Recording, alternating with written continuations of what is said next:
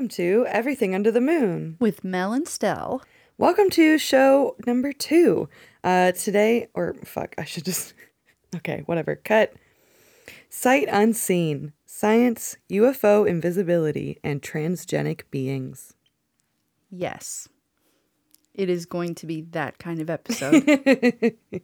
Oh, God, I hated that laugh so much. Can you say that I again? I feel it. No. Just in case it sucks. I loved it. It is going to be that kind of episode. And I could not be more excited to dive into this topic today. So I'm really excited. I think that alien abduction is completely out of the realm of something that you can talk about at a bar with normal people. um, you get a lot of weird looks for even mentioning it at work. I mentioned skinwalkers the other day at work offhand, and this guy was like, oh, well, if it makes you feel any better, they don't exist. And I was like, okay, like, and I don't, you know, you, Thanks, you don't have bud. to believe.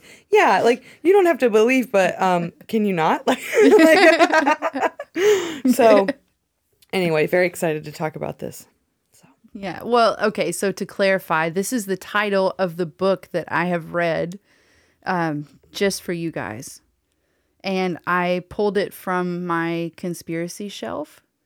Um, so a few apartments ago, I used to have this uh, this bookshelf kind of in the middle of my living room, and I would go to all corners of the earth to try to find interesting titles to fill this bookshelf with. So I ended up calling it my conspiracy shelf because I ended up with all of these books that were from everything from Uh, nuclear fallout, disaster cover-ups, to um, cults in America, to um, fundamentalist publications about the evils of Harry Potter and Pokemon, um, to there's one called like Dangers of the Rainbow, uh, talking about the, the new age coming and uh, I, I don't know, just sounds some pretty ap- apocalypse happy stuff. I'm very excited for, I don't know if we can make a whole episode out of Pokemon and uh, whatever, but it just, it, it gives me good vibes. Like, remember Angela from The Office when she was like,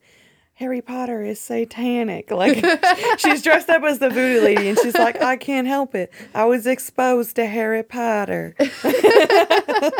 I don't know. And ever since then, I was, I remember in that instant, watching it, you know, growing up as a teen, like, are there people, I was pretty sheltered growing up, and I was like, are there people who actually don't read Harry Potter? And it's true, there are people who don't read Harry Potter, so, I don't know, maybe we can get into, like, fundy okay, so boycotts. I'll, uh, I'll, I'll say this, five um, thumbs up or upvotes or whatever, and we will do a special episode on uh, the evils of Pokemon and Harry Potter.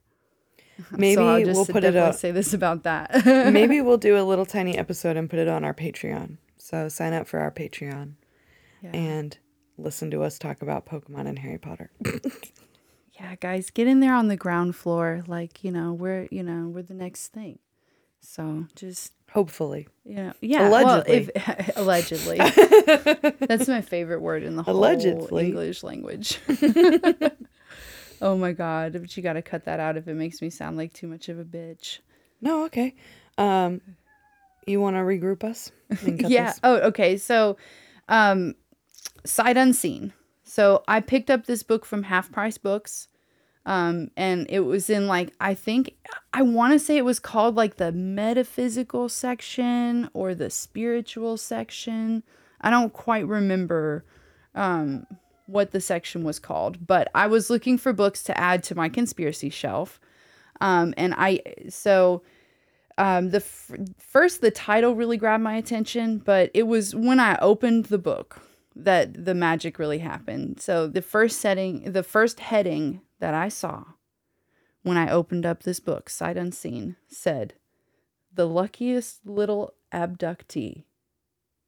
And I was pretty much sold from right then and there. So what's that? I Tell mean... us. Just give us. A, you have to explain that now. Tell us about that chapter. Well, so the luckiest little abductee is. Um, oh man, I'd have to open up. Let me. Let me. Let me flip to it. This is a heavy. This is a heavy book. You can't just be doing that. pulling stuff out of it, that's my favorite. Just pulling the best parts of books out. Yep. If it's anything like Missing four one one, that's all you can do because you can't read it. But this book was a little more readable. So I yeah, guess. Abs- I guess I only read the first chapter. So while I'm while I'm looking up for that heading, why don't you um can I refresh my drink? Tell us what you think. Yeah, absolutely. Recording. So a little bit about the authors. Um, Bud Hopkins lived from nineteen thirty-one to twenty eleven. He graduated with an art degree from Oberlin College and was awarded with a Guggenheim Fellowship for painting. And hold up, uh, hold up. Guggenheim? Guggenheim. Who is Guggenheim? Not to make fun of the esteemed Guggenheim, but his name sounds really fun. Shots fired. Okay, we'll look up Guggenheim later, I guess. Okay, no, no, that's like a very prestigious thing. Like it, it was, I was, oh, it's a big deal. Yeah. I know, and that's why I was like, after I said that, I was like, maybe you shouldn't make fun of the Guggenheim. Right. Hopefully, think, the Guggenheim. I think the Guggenheim fans can take it. Yeah, and hopefully the fans aren't the violent type. You the know? Guggenheim simps. I can handle some blackmail, but not violence. Okay. Sorry to interrupt. Oh, no. Well, I was just saying he uh, he points to two experiences in his life um, that led to him to go from basically painting to being a ufologist. Mm-hmm. And or if I don't know if it's a ufologist or U F O ologist, but I'm going to say ufologist because it just that feels right. Sounds awesome. So that's what I want to um, be when I grow up. The first, the first thing that happened was he was uh, sitting there on the radio, um, uh, sitting there listening to the radio with his family on that fateful night in nineteen thirty-eight when the War of the Worlds was released, and there was that uh, panic about um, aliens coming down to Earth. I mean, for people that don't know, that was a radio drama. Uh, about an alien invasion on Earth, but there wasn't anything like it, it was kind of a, a new thing. I have never heard of that before. So oh, the I'm War of the Worlds. Explained. Okay, yeah, yeah. It's, I it, uh huh. Now I feel like I have heard of it because I'll tell you the image I have in my head. I'm imagining like a zone, a Twilight Zone episode with a an old fifties man on a on a recliner, and there's like a a missile. Right, like uh-huh. um, I don't know. Anyway, yeah, it it's it's. I'm I'm I'm glad that like it should it should ring a bell for you in some way because it it it's embedded kind of in our pop culture. Yeah. You know, um, but anyway, his family, you know, th- so this radio broadcast, um, was one of the first like dramas, uh, that was released over the radio, so people didn't really understand that this was a play and not an actual news broadcast, so it caused like a mm. huge panic. And he was there um, as a child, and you know I think he was probably seven years old, mm-hmm. and uh, that was a really formative experience for him, just seeing like his parents' reaction and just experiencing that with them as a family and as a nation, seeing that happen. Those kind of things really early on in your childhood can really shape you.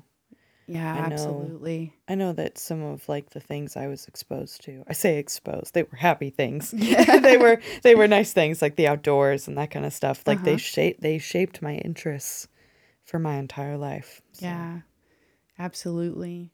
Um, the other thing was that later on in his um, in his early adulthood in the nineteen sixties, uh, he actually. I think saw a U F O and made a report of it, although I was unable to find out who he actually reported it to, which ultimately left me unsatisfied with that part of the explanation, but uh, that he felt that whoever he reported to didn't really take it seriously. Mm, so okay. I think between those two experiences like that, you know, he'll say that that's really what pushed him in that direction. Um, the other author is Carol Rainey, um, who is actually... his wife at the time, and um, they, and uh, she is, she's just kind of the writer. Like that's that's sort of what she brings to their dynamic. Is she's a writer, researcher. She did a few. Uh, she was also a cinematographer. I think she was involved in some uh, T V productions as well.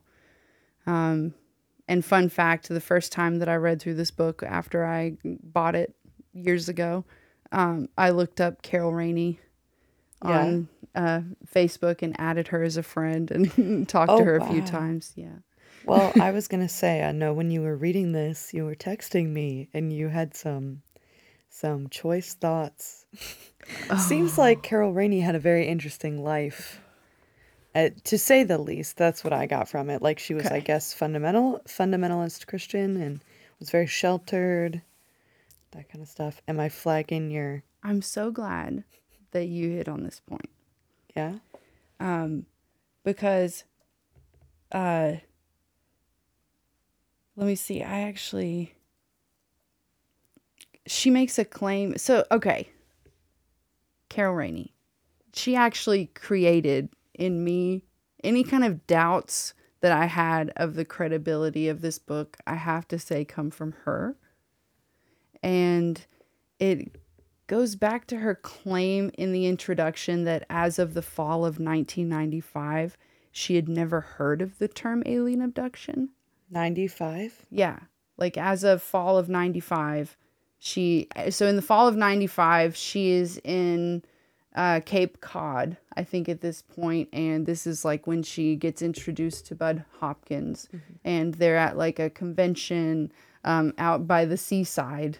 So they end up taking like a romantic stroll by the beach. Oh. And, and, and this is what she talks about in her introduction. And then she's talking about this like kind of romantic walk that she's taking with this silver fox. You know, the, and, and, and she says that as of like, you know, that time, I'd never even heard the term alien abduction. Well, that seems a little dramatic, but... oh, that sounded froggy.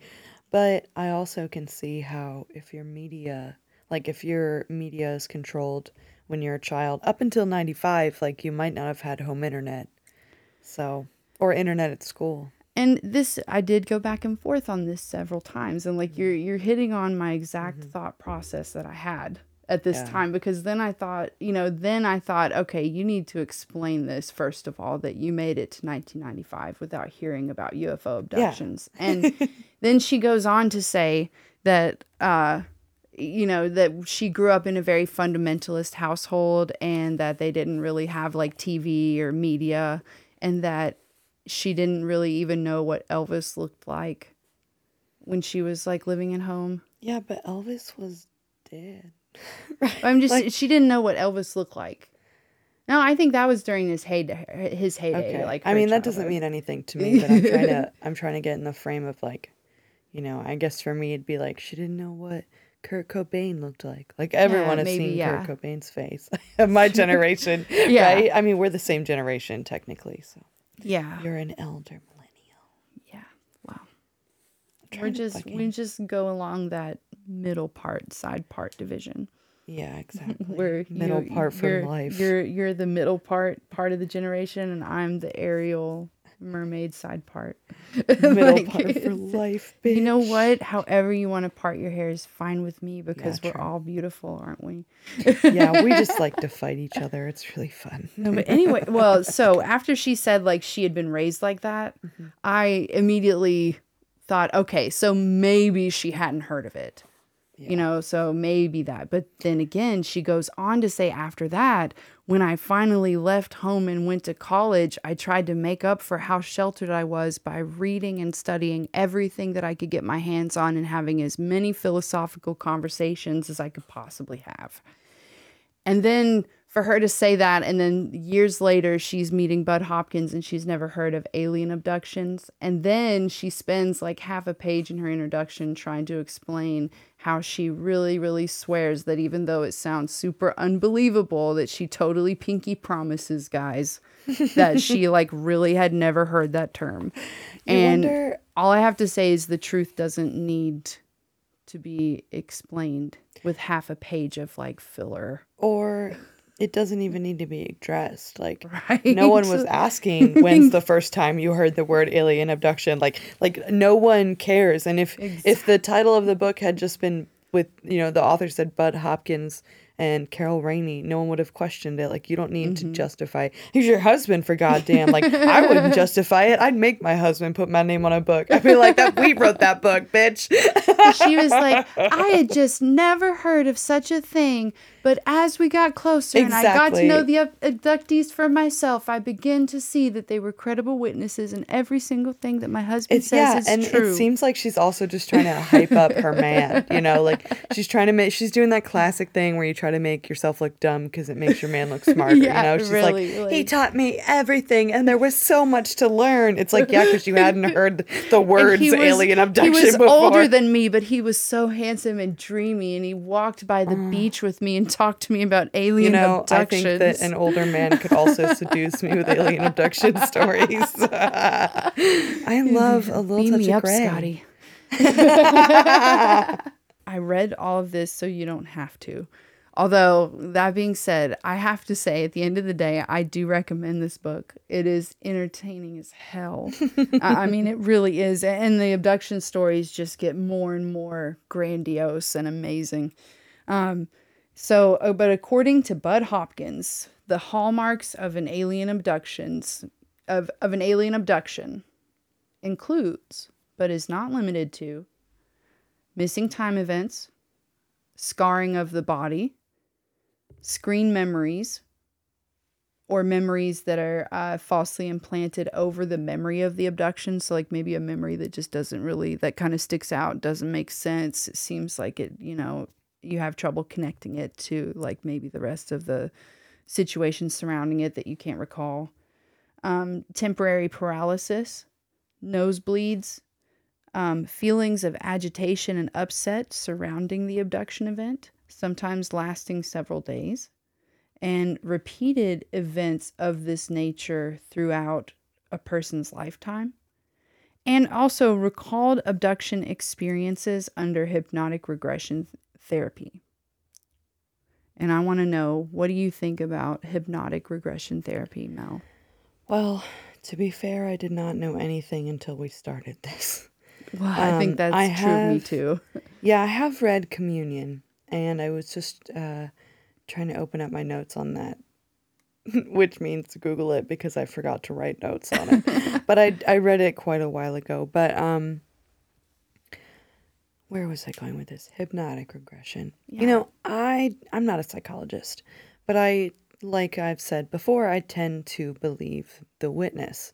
Now, I do think that there are researchers who, just in their zeal to prove their side right, will sway, you know, this type of evidence because they want it to be real. And I'm not accusing Bud Hopkins of that. That would be what I would look for in a hypn- hypnotist interested in doing this work, you know, if I was trying to go through it. So that's my only thing with it, is it seems easy to manipulate from my unex- uneducated point of view. So tell me about it. I mean, um, well, the hypnotic regression, I think, is what makes Bud Hopkins' research stand out, because he's kind of like a titan um, among uh, U F O yeah, researchers. I believe Bud Hopkins was the man who hypnotized Whitley Strieber.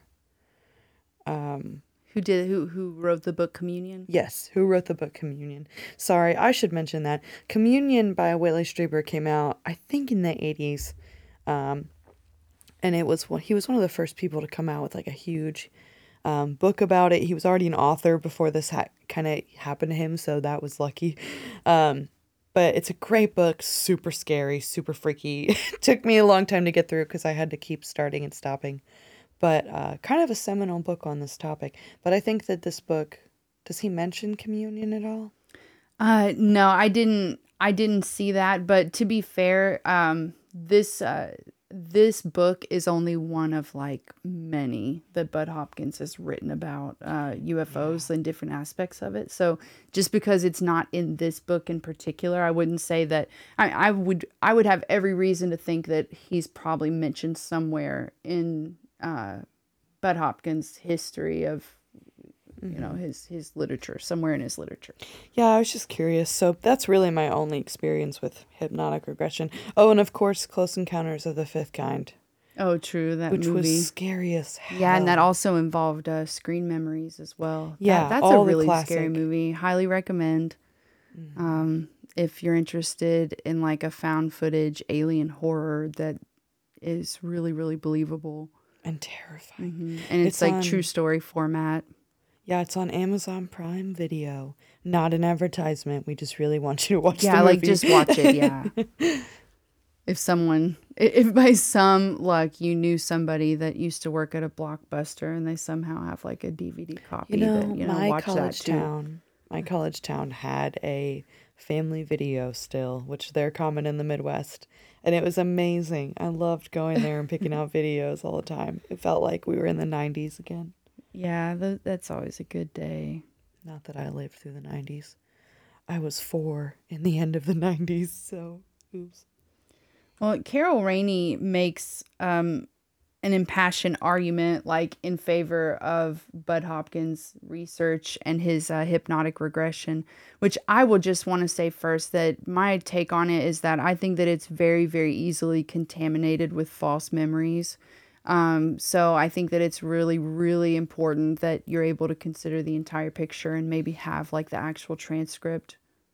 What do you mean by false memories? Like, are these those screen memories? Are these dreams mixed in? So when I say that, like, hypnotic regression is really um, prone to uh, the implantation of false memories, what I mean is that uh, people in a hypnotic state are highly suggestible. Mm-hmm. And therefore, while I I admit that it may be possible that they're able to pull out memories that they might not otherwise be able to access, I also think that the fact that they're in that state means that they're vulnerable to suggestion. Mm-hmm. So the line of questioning and also like the discussion around the topic, um, that any like history of discussion that that person has had with the interviewer, the one doing the hypnotizing, would be important, because I, I just would think that otherwise it would really taint, mm-hmm. you know, uh, the results essentially. Yeah, I agree. So well, I, I just sense. think it's so easily corrupted that you can't take it at its face. Yeah. Not that it's impossible. That's my take on it. So does that mean that you don't believe any of these stories? Um, I would not say that. I just think that that's my... That's my little like skeptic pill that I try to take with every, yeah, okay. you know, with every rabbit take hole. Take twice daily. Yeah, like food. Exactly. so, so it's just my little dose of skepticism. I like to think of myself as a skeptic who likes to wander off and enjoy like fun things. But it doesn't mean I don't believe things either. Mm-hmm. Um, but Carol Rainey says that our current scientific understanding of the universe is totally incapable of explaining certain areas of human experience. Um, without any ready tools, mainstream science tends to ignore paranormal and anomalous experiences such as telepathy, precognition, and any form of mystical experience, including near-death experiences or a feeling of oneness within the universe, no matter how often reported. So she goes on to make the argument that not only is it important for the future of humanity for us to study and master this phenomena, but it's necessary for the survival of our species as a whole, um, which I think crosses over the line into occultish territory. I think it makes a lot of assumptions. like, like... Why? Why? I like that's my like. Why? Why is it? Are do they think that? I mean, I I know what's coming. Uh, I don't want to spoil the ending of our a whole thing, but I. Why? that's all I'm gonna. That's all I, I can say. Hopefully, You're, by the thinking, end of this, I can give you an answer to why. Yes, I, I'm hoping I can. Okay. According to them. I also have a question. Did we mention Carol Rainey's qualifications? Like, does she have a an education, or is uh, it just? Yeah, I like she used Bud to be. Hopkins. Yeah, she used to be um, a literature and writing professor. Okay, so she has. Yeah, so like, but her but her um, her background is mainly in, I would say, writing, research, and production. Yeah, so okay. that's kind of her thing. Oops. Well, that is that makes me feel a lot better about the things she's saying. Not to not to be rude or imply anything about Carol Rainey, because girl, you sound like a boss babe. Absolutely. Um, But I did, I wanted to make sure this isn't one of those situations where, like, Bud Hopkins just has, like, a really devoted wife who's like, oh, yeah, I, I'm here for this. I will say everything in your book intro, you know, like, and maybe she's not actually involved, but seems very clearly to me that she is involved and very yeah. smart. And they each do their own intros and they each mm. write different chapters, too. Because okay. it was so do funny. Do they sound different? They do sound different, but there was a few times where I found myself like trying to keep a time frame because I was still trying to catch her up in that lie, or, like what I think is a lie. That I think she lied. I think she lied about um, never never having heard of an alien abduction as of nineteen ninety-five. I, I, I just mean, I, th- I straight I up like just, it's a lie.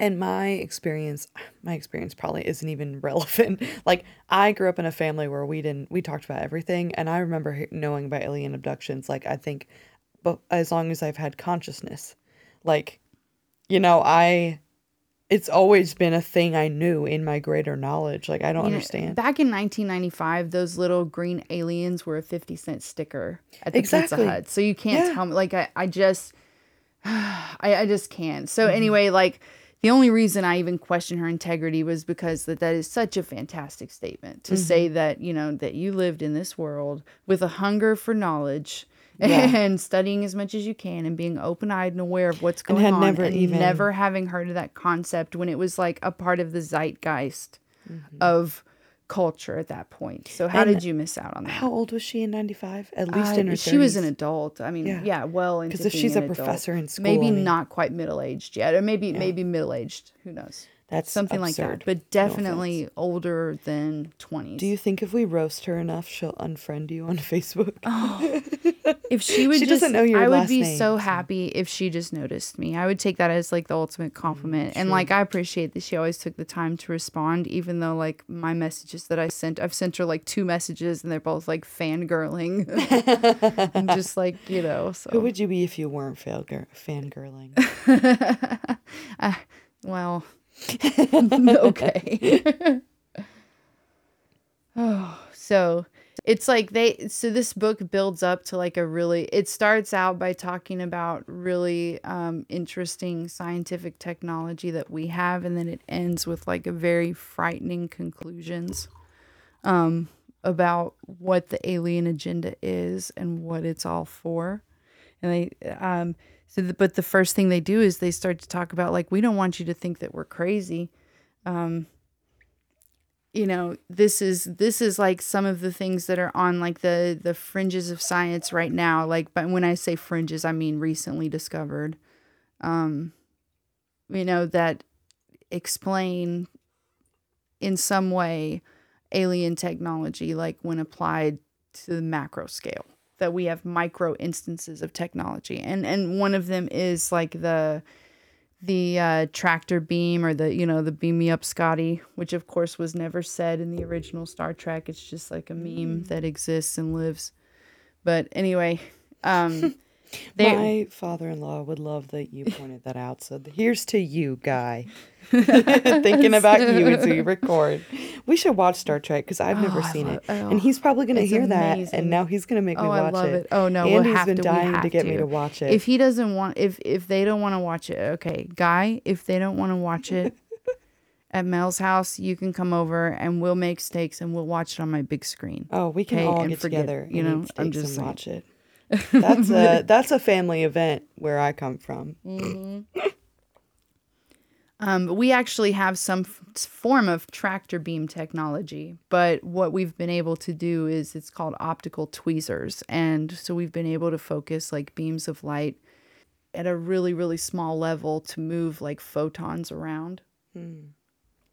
Um, and, you know, so it's it's on like a very micro scale, but it does we ha- we are able to use light to pick up and hold particles and move them. The other thing we have uh, that aliens may potentially also make use of on a better scale is we do have L E D masking technology. So mm. we have the ability to coat, essentially coat a craft in like an L C D um outer layer, I guess, and it has cameras on each side, and um, you know, one camera takes in what's what the visuals are on one side and then projects it through to the other so oh. that you have essentially an invisible okay. craft. I've read about this. I remember hearing it in reference to uh, like camouflage on bodies. Like they were trying to make it so that you wear like a camera on your chest and it reflects, it takes what's in front of you and puts it on your back. Yep. That's pretty awesome. Yep. It's crazy. You know, you, th- you hear these things, like I see them on my, you know, my phone, they just pop up on Google or whatever, but you never think of them in reference to aliens. Yeah. Like, yeah, of course aliens could use that to hide a spaceship in the sky, but that's not, that's not something that's on my radar when I open up Google. That's crazy. I don't know. I did save the most staggering piece of technology for last, like the mm-hmm. technology that I didn't even believe in originally. Like when I read it in the book, I was like, you guys are literally shitting me. But apparently um, we have uh, managed to exceed the speed of light by right. essentially encouraging pulses of light to travel in a bunch, which gives them group velocity, is what they called it. So the conclusion of the experiment was that uh, when the speed of light is exceeded even by a factor of one three hundredth, the light appears to travel backwards in time. And this may explain missing time events or time dilations around the areas pr- of purported abductions. Okay, so let me... I need to summarize this out loud so I can wrap my brain around it. So... if aliens are using technology to slow down time, stop time, or time travel, that means that they are able to gather light pulses mm-hmm. and squish them together so that they they then act as a group and move fast enough that they just exceed time. That time does not become a factor in their existence, because we perceive them as moving backwards, but that to me means that they can go, you know, up, down, all around. Like, exactly. So okay, so that's what that means. So that yeah. means they basically have have proven that time means nothing. Then absolutely, which yeah. is oh, I love that. I love that. We say that all the time. I say that all the time. I have A D H D, and I always say like time means nothing to me. I can't sense it. I can't get a grasp on. Like how long it takes me to do something or drive somewhere, I have zero idea. So, and keep in mind that this um, exceeding the speed of light, the L E D cloaking, um, and what was the other thing that I mentioned too? Um, the optical tweezers. Like these are all things I cross-checked them from the book. Um, I cross-checked the studies that were cited, and uh, this is actual real technology that we have. Um, or at least even if the experiments haven't been repeated or like further expounded upon, uh, this was research and development that happened. So yeah. we know like these are things we've accomplished and we've done. Um, but let me tell you, there are some really creepy stories in this book. Like in one of them. You know, oh yeah. Oh, sorry. Go. I have a comment about this one. In one of them. A lady mentioned only as Joan sends Bud a letter in which she describes, quote, a virtual lifetime of anomalous events involving herself and her family members, strange figures in her room, episodes of extended physical paralysis, missing time, and other experiences typical of U F O abductions. According to Joan, she had laid her two older children down for a nap on the second story of the apartment, while she took the youngest downstairs to be changed. She was not sure if she heard something or if she just had a feeling, but she ran back upstairs suddenly to check on her children, only to find the screen missing from the open window and the children gone from their beds. When she ran to look out the window, she saw nothing on the ground below. After a frantic search of the house, she unlocked the apartment door and ran outside. Her two children were found piled on top of one another at the bottom of the cement cellar steps. They did not cry or speak, as if they were winded. Joan called for help, and a neighbor who de- and a neighbor loaded them into the back of a car and took them to the doctor, who declared them perfectly healthy without a scratch. When the children began to talk again, they both said that they were leaning out of the window to look at the, quote, silver airplane, and that afterward they floated down. You know, this brings up just so much. First of all, holy crap. So these kids just magically floated to the ground and didn't hurt themselves. And this brings up a whole other thing of how much of children's testimonies can we accept as truth? Because children, I, you know, I did go to school to be in education, but I still, I didn't get a lot of early children education classes. I don't know how much we can trust what kids say. Like, I know that we can trust them to tell them, like, to tell us when they're being abused and stuff. I know about that kind of thing. But in terms of trying to figure out what they actually saw that day, and a child being able to, if this is, you know, if any of this is real, being able to discern between an abduction experience and real life. Is that even possible? That's just a thought. I mean, you, you bring up a really good question, but here, I think in this situation, and like the other thing, uh, that not only were the cellar stairs like three stories below the apartment window, but they were also seven feet over to the left. And oh, wow. Being that the only other exit out the apartment was the door, which was locked mm-hmm. from the inside. So Is she it... unlocked it to get out. So somehow those kids went out the window. I mean, that's the only way they could have gotten out, is if they went out the window and, you know, it, how, explain, make it make sense. My only explanation, and not, I'm not defending, I... I, I'm prone to believe the alien abduction. Prone to believe every story, baby. Um, but I, my the only reason, the only way I can see this work is if that girl, or girl, I say little girl, I just assume they're all female because that's me. Um, if one of the children picked up the other child and then leaped out the window to the left or right, was it left? Yeah, to uh-huh. the left. You know, so that they were able to, because I bet a kid could get seven feet by the time they hit the ground, but that doesn't explain the fact that they weren't hurt after falling three yeah. stories. Like, yeah, the you doctor would break your said legs. They were fine, and the kids, the kids act like they were fine. I mean, they didn't. They, they weren't crying. They or said scared. That they were winded, possibly. Mm-hmm. It was like they weren't even certain if they were really winded. But yeah, and kids just will they, cry. They were stunned. Kids they didn't will cry say because they're scared. Like, kids will cry even if they're not hurt because they're yeah. shocked. And the fact that they're not even crying or giving any reaction is weirder than if they had been crying. And they were sitting one on top of the other. That's just so like weird. At the bottom of the cellar stairs. It's so odd. Mm-hmm. It's like, you know, we'll talk about this a little bit in Missing four one one, but there's something about a non-human phenomena that can never quite get things right. Like, it never quite hits the mark. Like, with skinwalkers, they're, they're just, there's something off about them. And with alien abductions, like, they can never quite get a screen memory that just feels right, you know, or or put the kids back in the right spot. They were close. They were thirty-seven feet off, but they, they missed it. Here's another really chilling abduction story from the book. Okay. Brisbane, Australia, nineteen seventy-eight. Sam and Jenny decide to take their kids to the park, and during their visit, they pose for pictures with Sam and Jenny taking turns with the camera so everybody can kind of get in a photo. And then after taking these pictures, suddenly everyone in the family felt really odd, like uncomfortable, mm. and they just wanted to leave. Okay.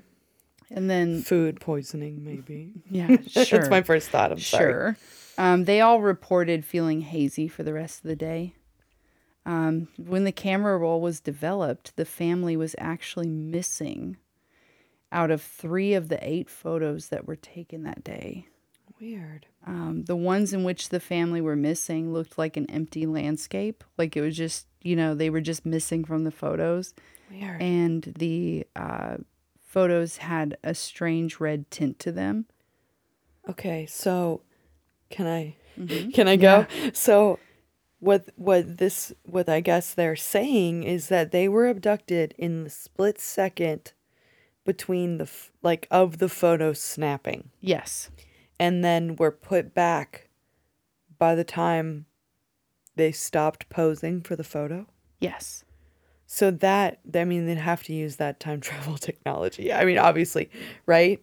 I mean, that, you know, I think that's why they explained the concept of, you know, using light mm-hmm. to accelerate into like, yeah, slow down the passage of time. Like, I think they build that up so that they can explain these stories yeah. and then they make sense. Okay, well, keep telling me more. So. Oh, sure. Um, so upon examination of those photos, they appeared to be damaged by radiation exposure. Okay. Like, oh, yeah. That reminds me. Do you remember the podcast I told you to listen to? Um, it's uh, Astonishing Legends. It's called Abduction at Devil's Den, and there's a. It's a man. They interviewed Terry Lovelace.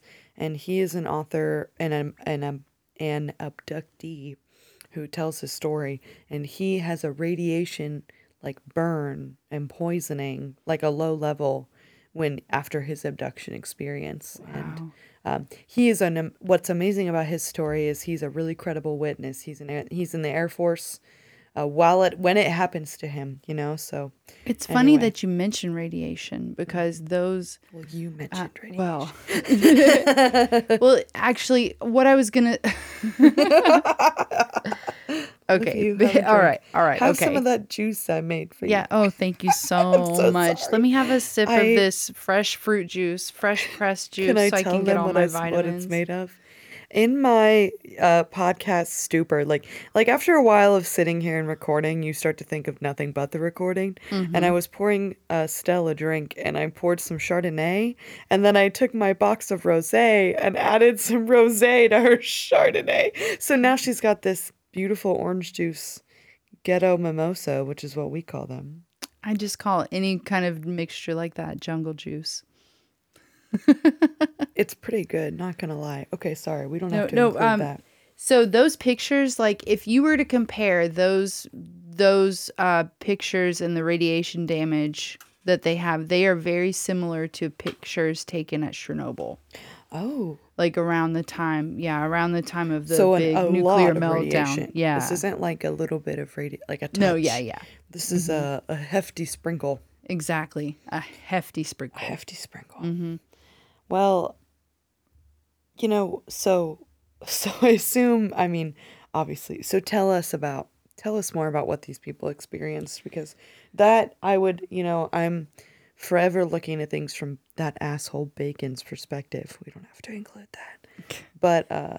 Well, uh, actually, both Sam and Joan were given hypnotic regression mm, therapy okay. years later, and each of them gives a startling account that seems to complement the other's recollection, like, very well. Like, they were separately, yeah. yeah. Um, Joan recalls her and the children being pulled into the sky by a large beam of light, and uh, then they were confronted by terrifying creatures that performed all of the typical weird probing experiments before returning them to the ground.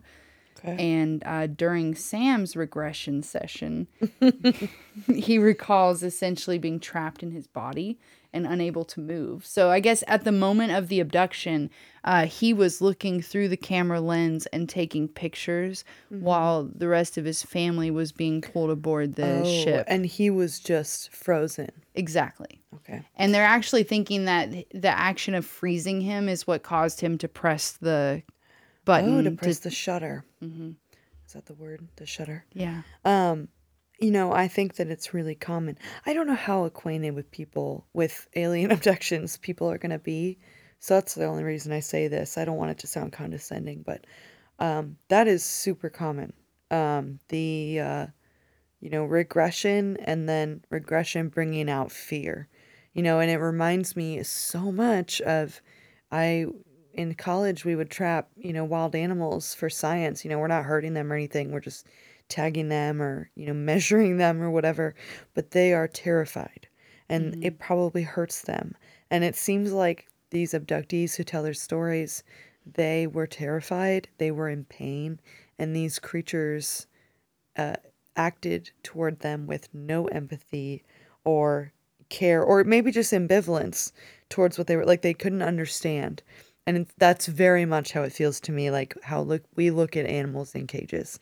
You know, we care for their well-being, but we don't necessarily understand the depth of what they feel. So, yeah. And that's actually one of the scarier implications of the book is like, you know, why haven't they reached out to us and like explain their agenda or their plan or whatever, but then like we don't explain to the mice that we experiment on exactly like what we're doing. We we don't talk to them about it either, and it's like kind of on the same yeah and I've said this level. before, you know, they don't have human intentions.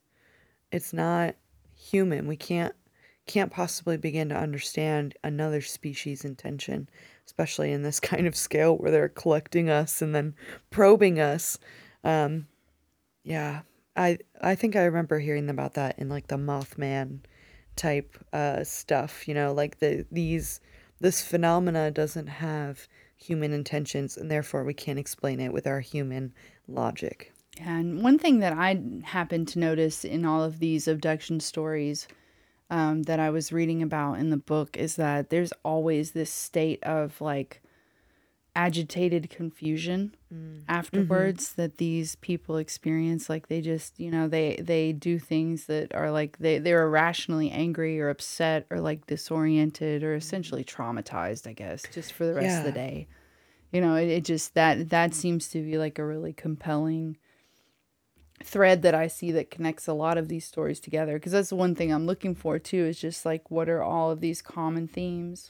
And I should I want to mention too, like the trauma that these abductee victims, you know, whether or not you believe it's real or not, it gives them trauma. And so we should treat them with, you know, all the respect that we like give other sure. victims of trauma.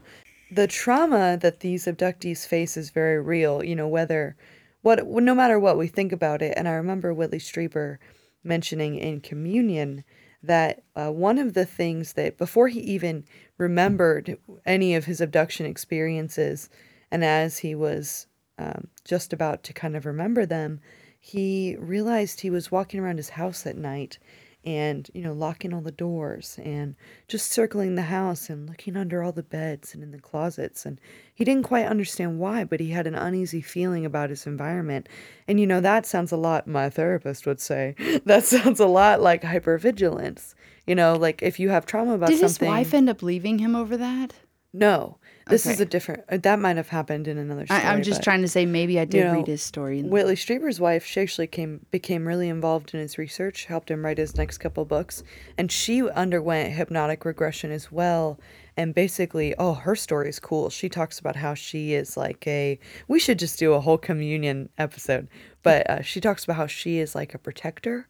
Like her job is to protect Whitley no matter what these these things do to him. And she's there to to make sure that he never realizes that it's real. It's really creepy. Like you you see how these things have, um, a, you know, not like they haven't created a timeline or a narrative, but they have implied things in these people's subconsciouses that leads them to form their own. You know, maybe they've they've given this implication to her once or twice that you need to keep him quiet about this. And it stays with you. There's something about these experiences that, that give you deep trauma, and they deeply change the way you act as a human. And that seems real. You know, I mean, no matter what you think they're actually going through, that is real. And you can't make that up. You can't force your body to undergo trauma reactions. You know, it's not like hypochondria. Like it's not like I can convince myself that I have COVID probably and start losing my sense of smell, but I can't convince myself that I've been probed by aliens and, you know, have the trauma to prove it. So, so generally I would say that with all these stories of alien abduction, you know, that that's kind of where they leave it. Like in all, in other collections that I've read, they're like, these are the experiences that we've had. And like, it means that more research needs to be done, but that is not at all where Bud Hopkins leaves this topic. It actually goes on. Like, that's just the beginning of the rabbit hole. So they're like, okay, now we've pretty well established that we kind of have some of the technology that the aliens might have, just in a more advanced form that would show that they're able to abduct us at will. But is it possible that they live among us? Mm. Do you remember that clickbaity article? It was like a meme from forever ago, and it was like, British scientist says that aliens are already among us, and it's this really creepy looking guy, and like it's like he's the alien, like oh, no. it's him. Well, like that, I mean, definitely a similar energy going on here, mm-hmm. and like this is this is what they have to say about it.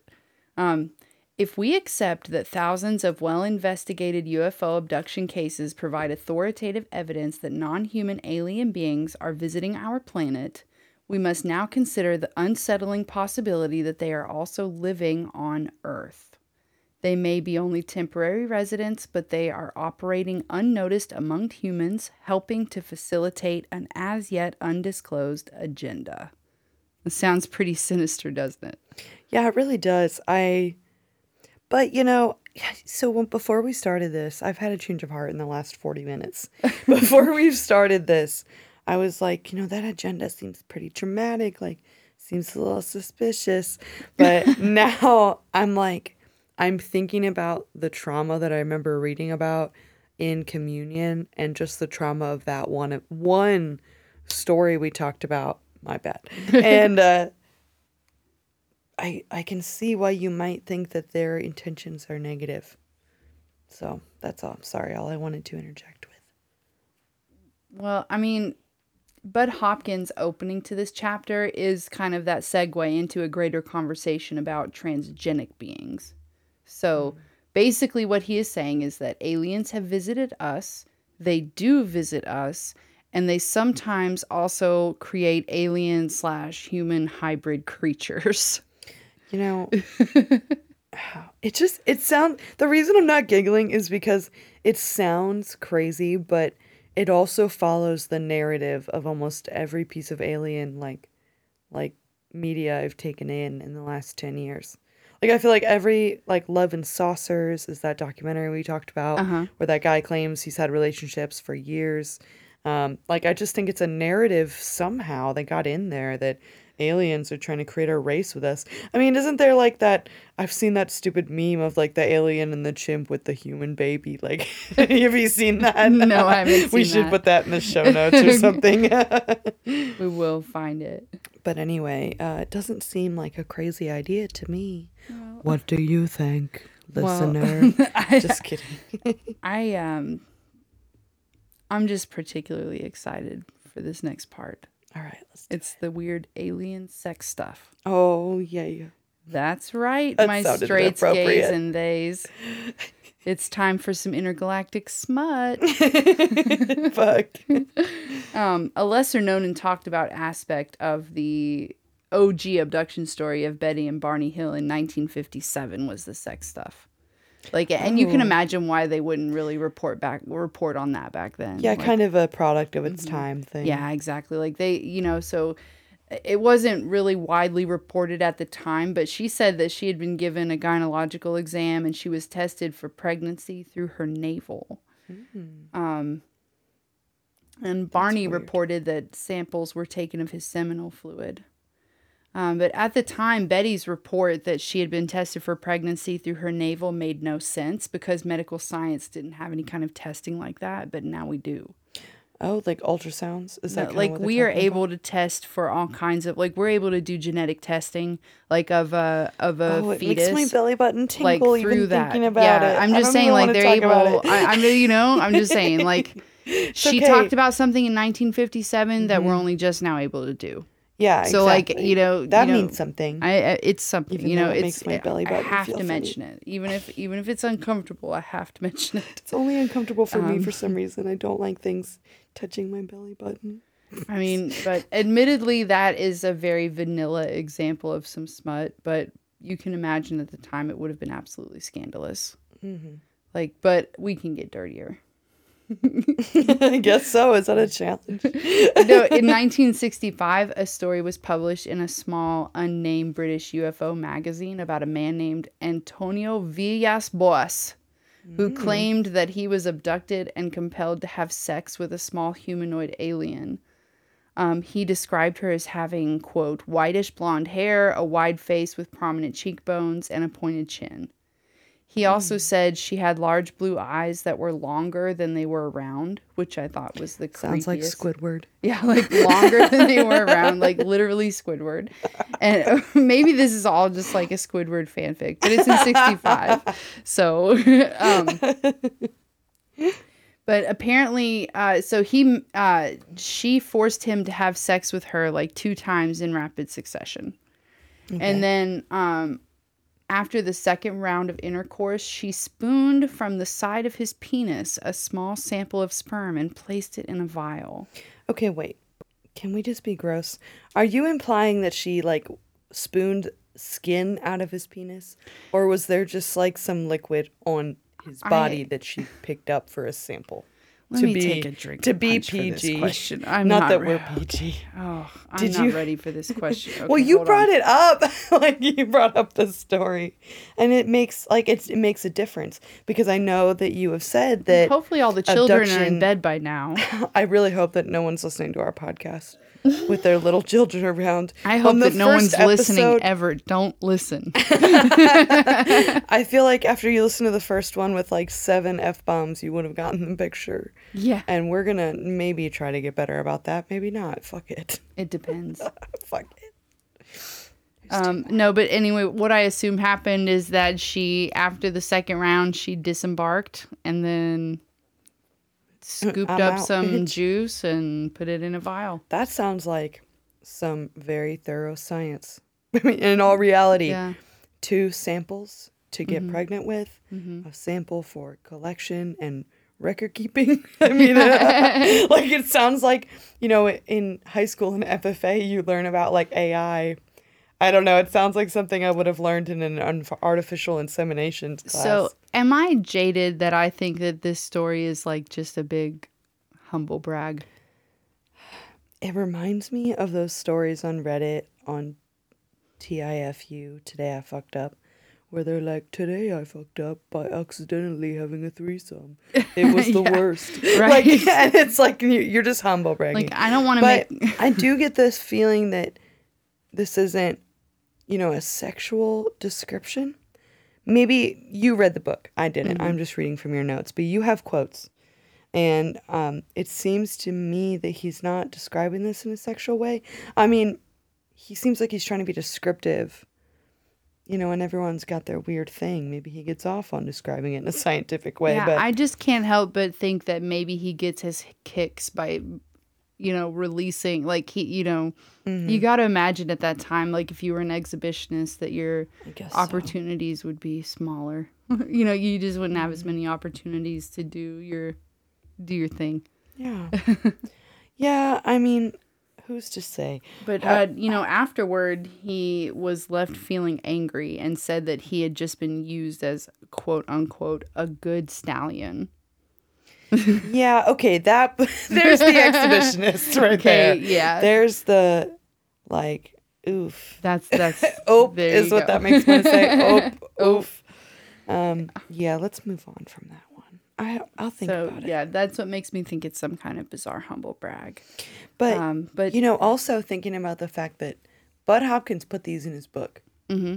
Like, so I want to know his vetting process. I want to know, I guess I, I probably won't because he's dead. But uh, rest in peace, Bud Hopkins. But mm-hmm. um, I, that's just a thought running through my head is like, he obviously chose to put it in his book. But he also decided to put Carol Rainey's I've never heard of alien abductions before, Bud.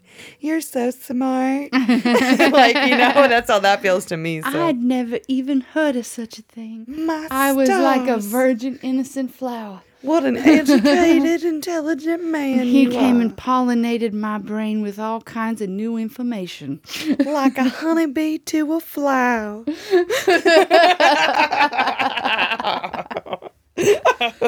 Oh, man. So oh, yeah. That should be the introduction for every one of our podcasts.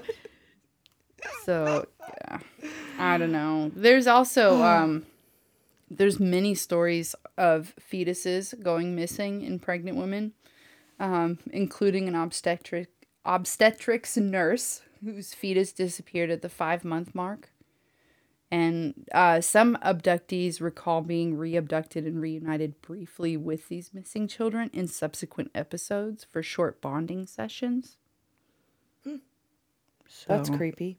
Yeah, isn't that's that terrifying? Creepy? Yeah, that's right? Like, hey, we're gonna impregnate you, put you through hormonal hell, then we're gonna take your baby out of you, but you're gonna see it at, like an adoptive parent. Like yeah. You're gonna see it every five years, and you get to know that it's alive. But yeah, but that's it. And it's like, oh my God, what kind of nightmare? Yeah, really. A lot of these things are nightmarish, and now I'm kind of, I, I'm worse. feeling like I understand Bud Hopkins' perspective towards the end a little bit. You know, that this is like a survival thing because it is. Terrifying what they're doing. So an, another unsettling question to consider that I'm going to quote directly from the book that after it goes on to talk about, you know, oh. we, we talked about those, but uh, quoting from the book, how many of you as young job applicants were ever personally invited to apply for a vaguely specified job? Interviewed in a deserted building with minimal furniture and no signs of ongoing business, and were distinctly aware of sexual overtones in your interview with a boss, um, who seemed to have paranormal abilities, who knew your intimate secrets from childhood up till the day before. I have three similar abduction scenarios centered around that that I'm that I've collected. So the first is Terry. And she was sixteen years old. A man approaches her at the pizza parlor, um, and he offers her, he says, hey, I am hiring for a position. Why don't you come and see me at this address tomorrow? And I'll give you an interview for the job. I think you'll be a great fit. So uh, she goes home to her mom, and her mom, for whatever reason, just agrees to the sixteen-year-old, you know, going that, to... I want to touch on that, bookmark uh-huh. that. Right. Right? Should I do it now? Yeah, the, yeah, it's go ahead, common. Touch on that. It's it just seems like another common thread in a lot of these abduction stories and a lot of paranormal phenomena. You know, Bigfoot, skinwalkers, especially orbs and stuff like that. The the more fringy stuff, the more likely you are to just completely accept it. It's mm-hmm. like there's this mind altering component to whatever it is, and it will it will convince you or others in your immediate vicinity to just go along with whatever's going on. And it's like, what is the intention of that? Why does it want you to just go along with it? So that's my yeah that's and, my and I mean the mom the mom like doesn't question it mm-hmm. and drives her the next day to a creepy looking abandoned office oh. building. Sounds like how um, to get serial killed. Yeah, really. So she goes in there to the uh interview with this man, and he knows like intimate details about her life. Like, like he's able to tell her what she had for breakfast. He's able to tell her. Does he yeah. just come up and he's like, I know what you had for breakfast? He, oh, man. Like, it, it's just in this book, like the whole, um, he, Bud Hopkins includes the whole transcript mm-hmm. of his conversation with her, like, oh, wow. in this book. And, and I mean, but that's just the gist of it. Um, Uh, is just that he knows all these details about her life, like, and he, including that she had just lost her virginity the day before with her boyfriend. Wow. So, like, he told her about that.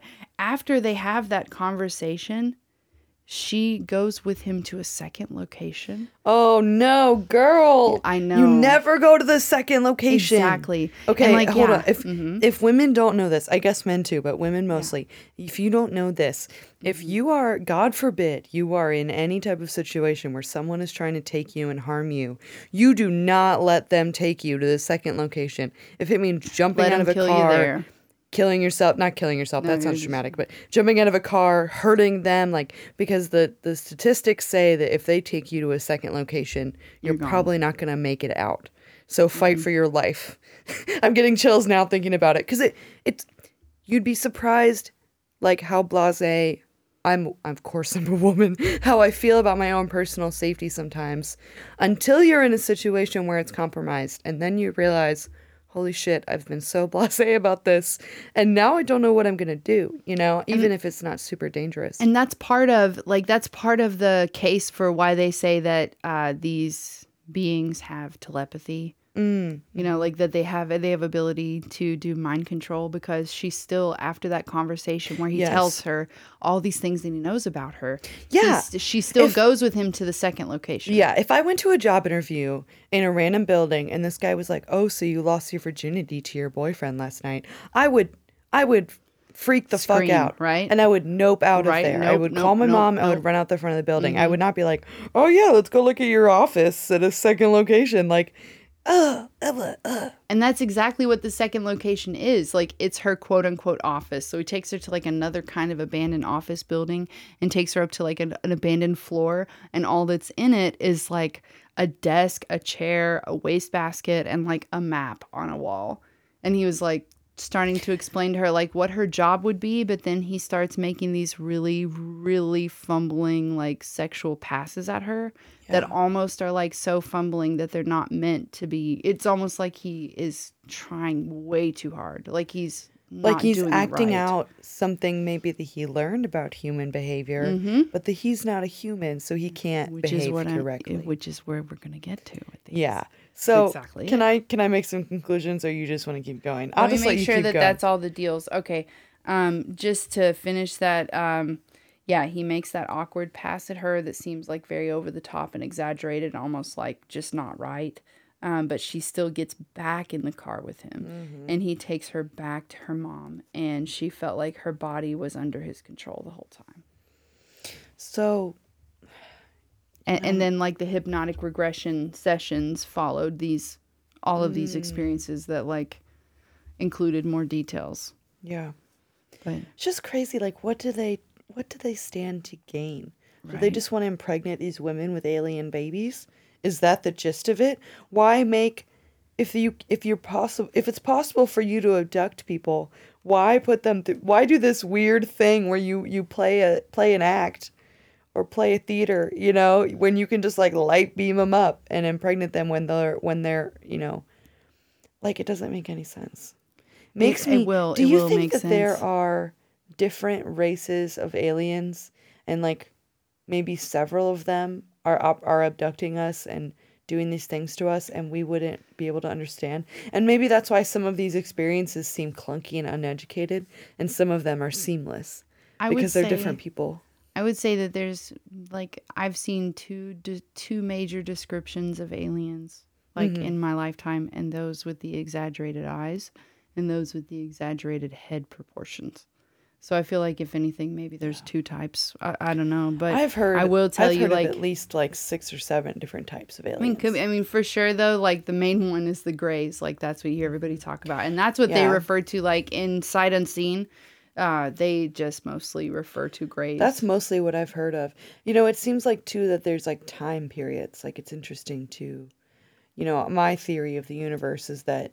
You know, there's like that giant picture of the universe where like our Milky Way galaxy is like in the corner, you know, and there's all these other stars and planets. And I just kind of think that us as Earth, we're like one of those distant planets in Star Wars, you know, like a sand planet that uh, I know it's pretty, pretty empty.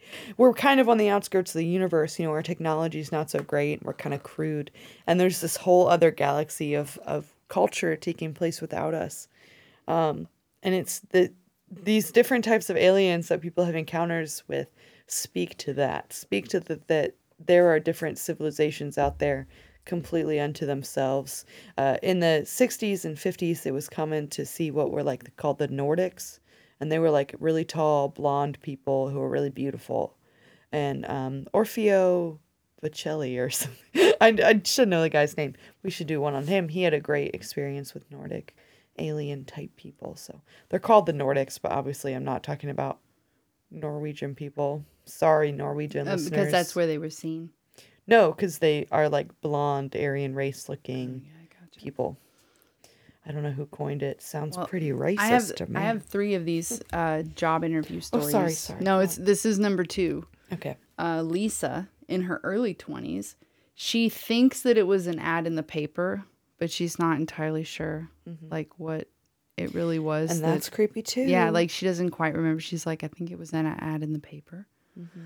Um, she shows up to a mostly abandoned building with a receptionist. And she um, asked the receptionist where the ladies' room is. Mm-hmm. And uh, this lady panics when Lisa asks her this question, just totally panics. And she ends up just like staring at Lisa for a few minutes and then just like running out of the room like she didn't know what to say. Wow, that's and not then, sketch. And then at that point, a black man comes out and he has this presence to him of like former military, like very curt, very like stand, you know, standing up straight, not a hair out of place, guy, yeah. you know, like very, you know, authoritative and all of that. And he ushers her to a back room that only has a desk, a wastebasket, and a water cooler. And, um, he starts talking to her about this job while he offers her a drink of water from the water cooler. Okay. And uh, this is like a security job. And uh, she remembers thinking like, I am not thirsty. I don't want any water because I have to pee. That's why I was looking for the ladies' room before this interview. Yeah, so before, like, before the yeah, receptionist like my, ran away from yeah, me. Exactly. And she is like, you At know. At that point, you've already got to have red flags up. Uh-huh. So. Yeah. She, she was like, so. I already have to, yeah, she's like, I have to pee. I don't want to drink any water, but she just does anyway. She just starts okay. drinking water and she, he starts droning to her it. about the job. Like he starts talking to her in like a really droning voice and like she doesn't get a chance to say anything in between. And uh, the whole time, like he's talking to her in this droning voice and she starts getting sleepier and sleepier and she can feel herself nodding off. And then the next thing she knows, she's standing up and he's like, telling her how the interview went really great and it's like shoving her out the door. Yeah, that's terrifying. I it sounds a lot like he, they just drugged and hypnotized her straight up. I mean, if, if I if this were not in the if we weren't talking about aliens right now, I would just say that she maybe had been day raped. Yeah, that's how scary exactly. that feels. And a lot and of I'm them not feel trying that to discount, way. Like that's terrifying. I mean, like, they feel that way. Yeah, exactly. Mm-hmm. That's what I was saying is like the trauma is very similar to like P T S D, like assault. Like, it, it reminds you of that, and it's like, these poor people. Yeah. Okay, let's go ahead and take a quick break, and then we'll come back and do finish this. And we're back. Perfect. And the last story is Sally. She gets a call to report for an interview. Wait, can I just interject? I'm sorry. So these yeah. are all three young women? Yes. Okay, these are mm-hmm. women at least in their twenties or younger. Yep, we have a cluster. Okay, we do on. indeed have a cluster. Even more suspicious. Yeah, absolutely. So, um, Sally actually reports that she got a call to report for an interview. Mm-hmm. So, like, somebody called her house and just said, you need to report for this job interview. Sounds a little Men in Black-ish. Yeah, it's that's really a, strange. That's a little creepy. Mm-hmm. I would not go to an, like, if someone called me, I'd be like, I didn't sign up for anything. Like, I'd be, I would not go to that. Maybe I'm too well, stranger. See, that's the thing. Like, she says that normally she would too. Like, yeah. normally, you know, oh, okay, she was yes, like, but for some the... reason, mm-hmm. yeah, she's like, for some reason, I took the directions down that they gave me. And like, I even left early to make sure that I would be there on time, but I didn't have any problem uh, following the directions that they gave me. And I showed up right there. That's and, just crazy. Yeah, and it's uh, a it's oh, oh. That's the feeling it gives me. Like, ooh. Apparently, the job was for perfume sales. What the fuck? Yeah, and who gets so, a hold hold hold yeah. up? Okay, right. Okay, you are a perfume salesman. Yeah. Where did you get your job? Did you walk into Macy's and go, oh, "I need a minimum wage job because I'm a kid," or did you get recruited? Did you get headhunted to sell perfume? Like, that's crazy. Yeah, go fair on. question. Yeah. Um, so the male interviewer, um, when, you know, she comes in, she sits down to talk with him. It's another like minimally, uh, f- like a shop, a, a, a business with minimal furniture. So it's like yeah. very bare bones, almost like set dressing. And, oh. um, he has all these perfumes like set up on a table and he says that it's a perfume sales a job. And he puts the perfume under her nose. Mm. And from the moment that he puts the perfume under her nose and she remembers thinking like, I don't want to smell it. Like, I don't want to smell it. Don't put it in my yeah. nose. And he puts it in her nose. And then the next thing that she remembers is that she's sitting in her car and her pantyhose are on crooked. Wow. and like not on all the way. Like, you know how when you put yeah, on a pair of pantyhose yourself, you like to... the crotch, the crotch was like down at the knees, mm-hmm. you know, like, so, cause when you put on pantyhose yourself, like, you have to, like ooh, jump yeah, into them. Exactly. And you have to like roll it up. And I was mm-hmm. thinking about it while I was reading this story, and I was wondering, like, is it possible to put on someone else's hand, pantyhose? Like, oh, I've never thought about that. As good as you could yourself. Yeah, I can't. I, I have a hard time dressing babies. So I'm probably not a good person to ask for this. Yeah, really. But, oh, God, that's just, oh, it's so skeevy. It and gives she, me skeevy yeah, vibes. But... she remembers sitting in the car and she, like, had to readjust her pantyhose. And she doesn't remember, like, anything that happened. I, these all give me, you know, there is, in all of these stories, there is a trigger. In all three of them, there's something that happens um, that suddenly they can't remember anything. You know, so there's the, the perfume, the glass of water, and what was the other one? Um, the uh, the awkward, the awkward passes. That yeah. seemed like the weird thing that was like, mm-hmm. or maybe the virginity. Like he knew he knew the weird shit yeah. about her life. That one didn't necessarily have a trigger, but it was like. Oh, it's and terrifying. She felt like he was controlling, like she just did yeah. all those things like under his direction. So I would love to know, I know you might not be able to answer this, but this is just a little bit of curiosity. I'd love to know how these women felt about their experiences. Like, did they really feel like they were assaulted, or did they just feel like, you know, they they just don't remember? Well, I know that um, of the three girls, uh, the the one with the perfume, she actually declined to be. Mm-hmm. Uh, to go through the um, the regression the regression therapy, like hypnosis. I don't doubt I don't, I don't blame people. I don't doubt that her experience might have been something more than she wanted to admit, but I've heard this before on other podcasts, and I love the idea. I, I just think the phenomenon is crazy that there are people who, regardless of whether they think it might be real or not, cannot accept even the idea that this might be a possibility of something that happened to them, and so they reject it. It's like it's like yeah. every other person I meet who's like, ghosts aren't real, or, you know, insert whatever isn't real. And it's like, okay, is it not real, or do you not even want to entertain the idea that it might be real, because it'll bring down the world you know it to be. You know, the world as you know it to be will come crashing down around you because it doesn't fit in. Yep. Um. So. Yeah. And like. Looking back at these stories, like the question that I think would be first and foremost on anyone's mind would be why? Mm-hmm. Like, why? You know, Agree, yeah. why, why, have, are they doing this? Why would aliens be interested in having fake job interviews? Yeah. Like, the theory in the book is that this is actually a form of socialization for the more human-like generations of transgenic beings. Oh, so you think that maybe... I'm sorry, am I getting ahead of you? Go ahead. I, I mean, uh, like, you think about it this way. Um, an abduction takes place, like Betty and Barney Hill, okay? Mm-hmm. And a hybrid is created, like, from that, from the samples taken. A hybrid is created with alien creatures. And then that hybrid is more human, but it's not enough to, like, pass. Okay. But if you repeat the cycle for a few generations, eventually you have something that's neither alien nor human, but the mm-hmm. gap in appearance may be closed, so it looks like human. Yeah. But those beings will still require socialization to fit in. And, like, that could certainly explain Lisa's baffling bathroom question.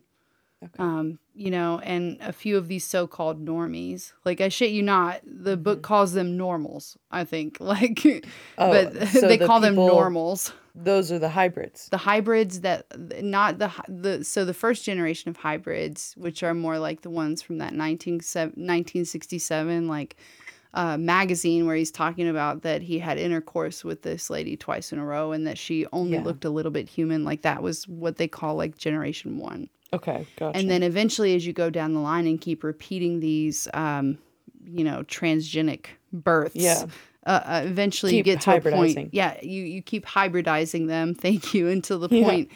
that uh, they look very human, but they may not have any understanding or context. So, like, that's the idea. Yeah, because they're that, obviously not growing up uh-huh. on Earth with humans, so they've got to be weird. So these fake job interviews are social experiments. So that explains that's like crazy. Yeah. That that gives me like like those vibes of like YouTube bros who are like, oh, it's a prank, bro. Like like like bring the real humans around so that our our zoo humans that we've bred can learn how to interact. It's like some weird interspecies zoo. You know, it's like us going to a petting mm-hmm. zoo. It's, oh, that's way weirder than I would have expected Bud Hopkins could ever have gotten with this. Like, honestly, like I wasn't expecting anything that odd. And okay, so this, and this is where, so I actually had to get two hundred twenty-six pages into the book before I could isolate what I would call a hypothesis for the book. Mm-hmm. Okay, but this this sentence that I pulled from the book, I would say is the hypothesis statement. Okay. And that would explain what the whole book is about and what they're talking about and what they're leading to and what they want you to leave with. And oh, that shit. is, it is possible that over time, whether it's decades or millions of years, we don't know, that U F O visitors have systematically designed a transgenic species that combines human appearance and the ability to pass in our culture along with certain alien abilities, telepathy or mind reading, remote control over one or more human subjects, and even an ability to step in and out of this material reality as needed. Wow. So... that's so broad. My first my first reaction is like, wow, that's pretty damn broad. Um, it is, I, I can see how he backs it up. I mean, I all of his stories, I mean, you only read me a couple, and like it all kind of backs it up. It is it is a theory. I mean, I I'll be honest, I've never thought about why aliens might be doing this before. I've always been interested in the stories of what they do to people. But I've never really been, I've never really understood why or cared to think about why. And it seems like that might be a logical conclusion, is that they just want our genetic stock. You know, we're like livestock to them, and they just, they need that genetic material. Um, I, I could see it being as simple as, you know, they um, came to us and seeded their genetic material into us because they could. Yeah. You know, and like that would be reason enough. You know, like they, they came and they did it because they can, because they're scientific too, because they're curious too, you know. Yeah. What do you what do you think about that theory that aliens treat us like a conservation planet? And they're like they're showing up to basically ensure that our genetics live on. Like they're basically like treating us like an endangered species. Because I think that's ironic. I think that it's really reassuring, and I'm very skeptical of any theory that's really reassuring. Because oh, I true, feel like because that's they not realistic. Don't care about us. Yeah. Yeah. They don't give a know, crap like whether it, we survive or not. If it's optimistic, I'm naturally a little skeptical uh, of the va- validity of that. I love it. Well, uh, what do you think? What else do you think? I mean, it's a mind-blowing... I, I mean, it's a mind-blowing... A mind-blowing read. Sight Unseen, Science, U F O Invisibility, and Transgenic Beings by Bud Hopkins and Carol Rainey.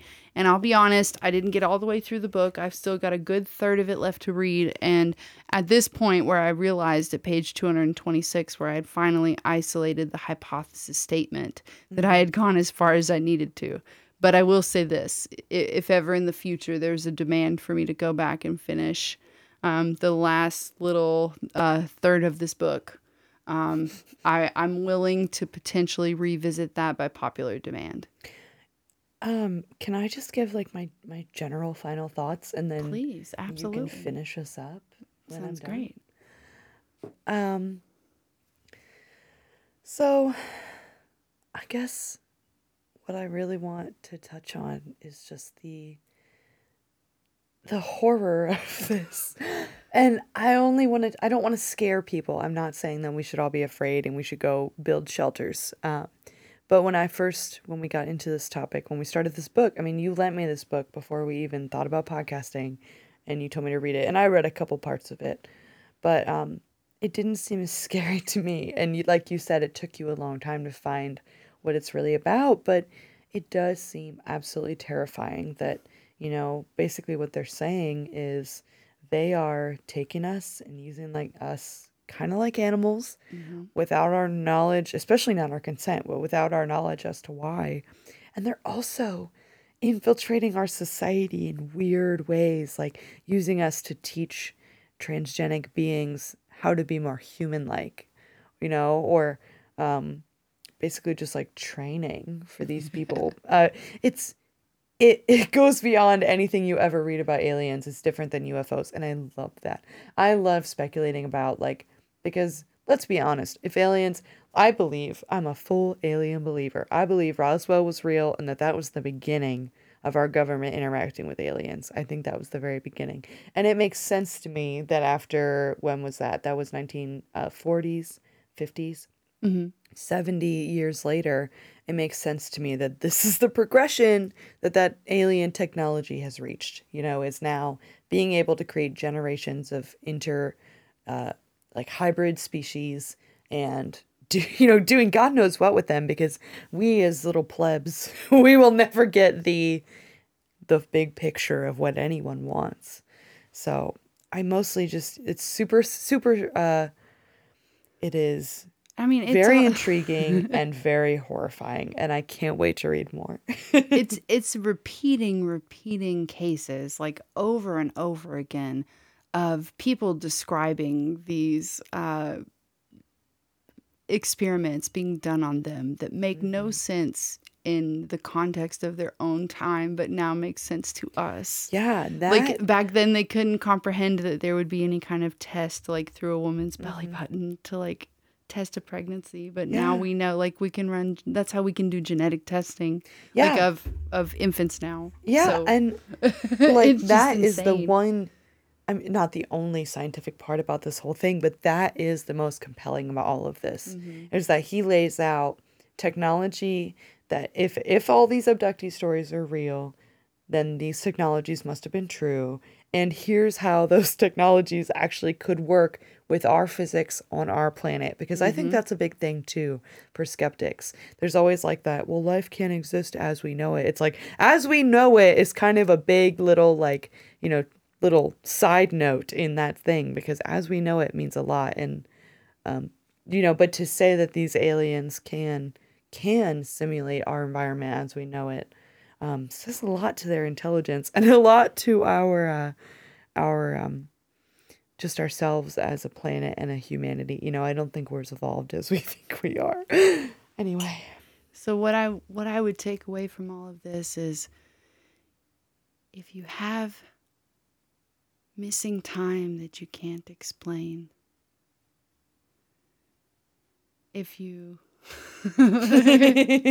Oh, we haven't even talked about missing time yet. No, I we know. need to do a whole episode on our uh, own missing time experiences. Can I? I'm sorry, you finished. I'm gonna add. No, something. no, I just mean like, uh, what I walked away from after reading this book is that alien abduction experiences can feel exactly like that time that you showed up to work without realizing how you got there. Mm-hmm. Like those really relatable moments that we all experience as human beings, like especially if you're in like autopilot and you're not paying attention, and then all of a sudden you wake up and you're like, oh man, how'd I get here? Yeah. I mean, for some people, their alien abduction, that's all the evidence that they have that it happened. Yeah. So it really could have happened to anybody, and it could have happened to you. And I just want you to remember that. It could have happened to you.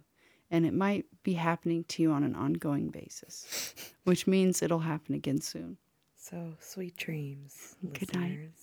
Night. Can't wait to see you next time. Yeah, come back next week for uh, maybe more Conspiracy Shelf, maybe something else. Actually, we have an amazing episode next week about um, a Missing four one one story about a woman in a red coat and my own Sasquatch investigating Uh, experiences. So I'm so excited. Oh man, we've got all the Sasquatch tea. Check us out on Patreon. Come support or support us there, and uh, come back next week. On... Okay, I miss you already. Come back next week on Everything Under the Moon. Y'all come back now, you hear?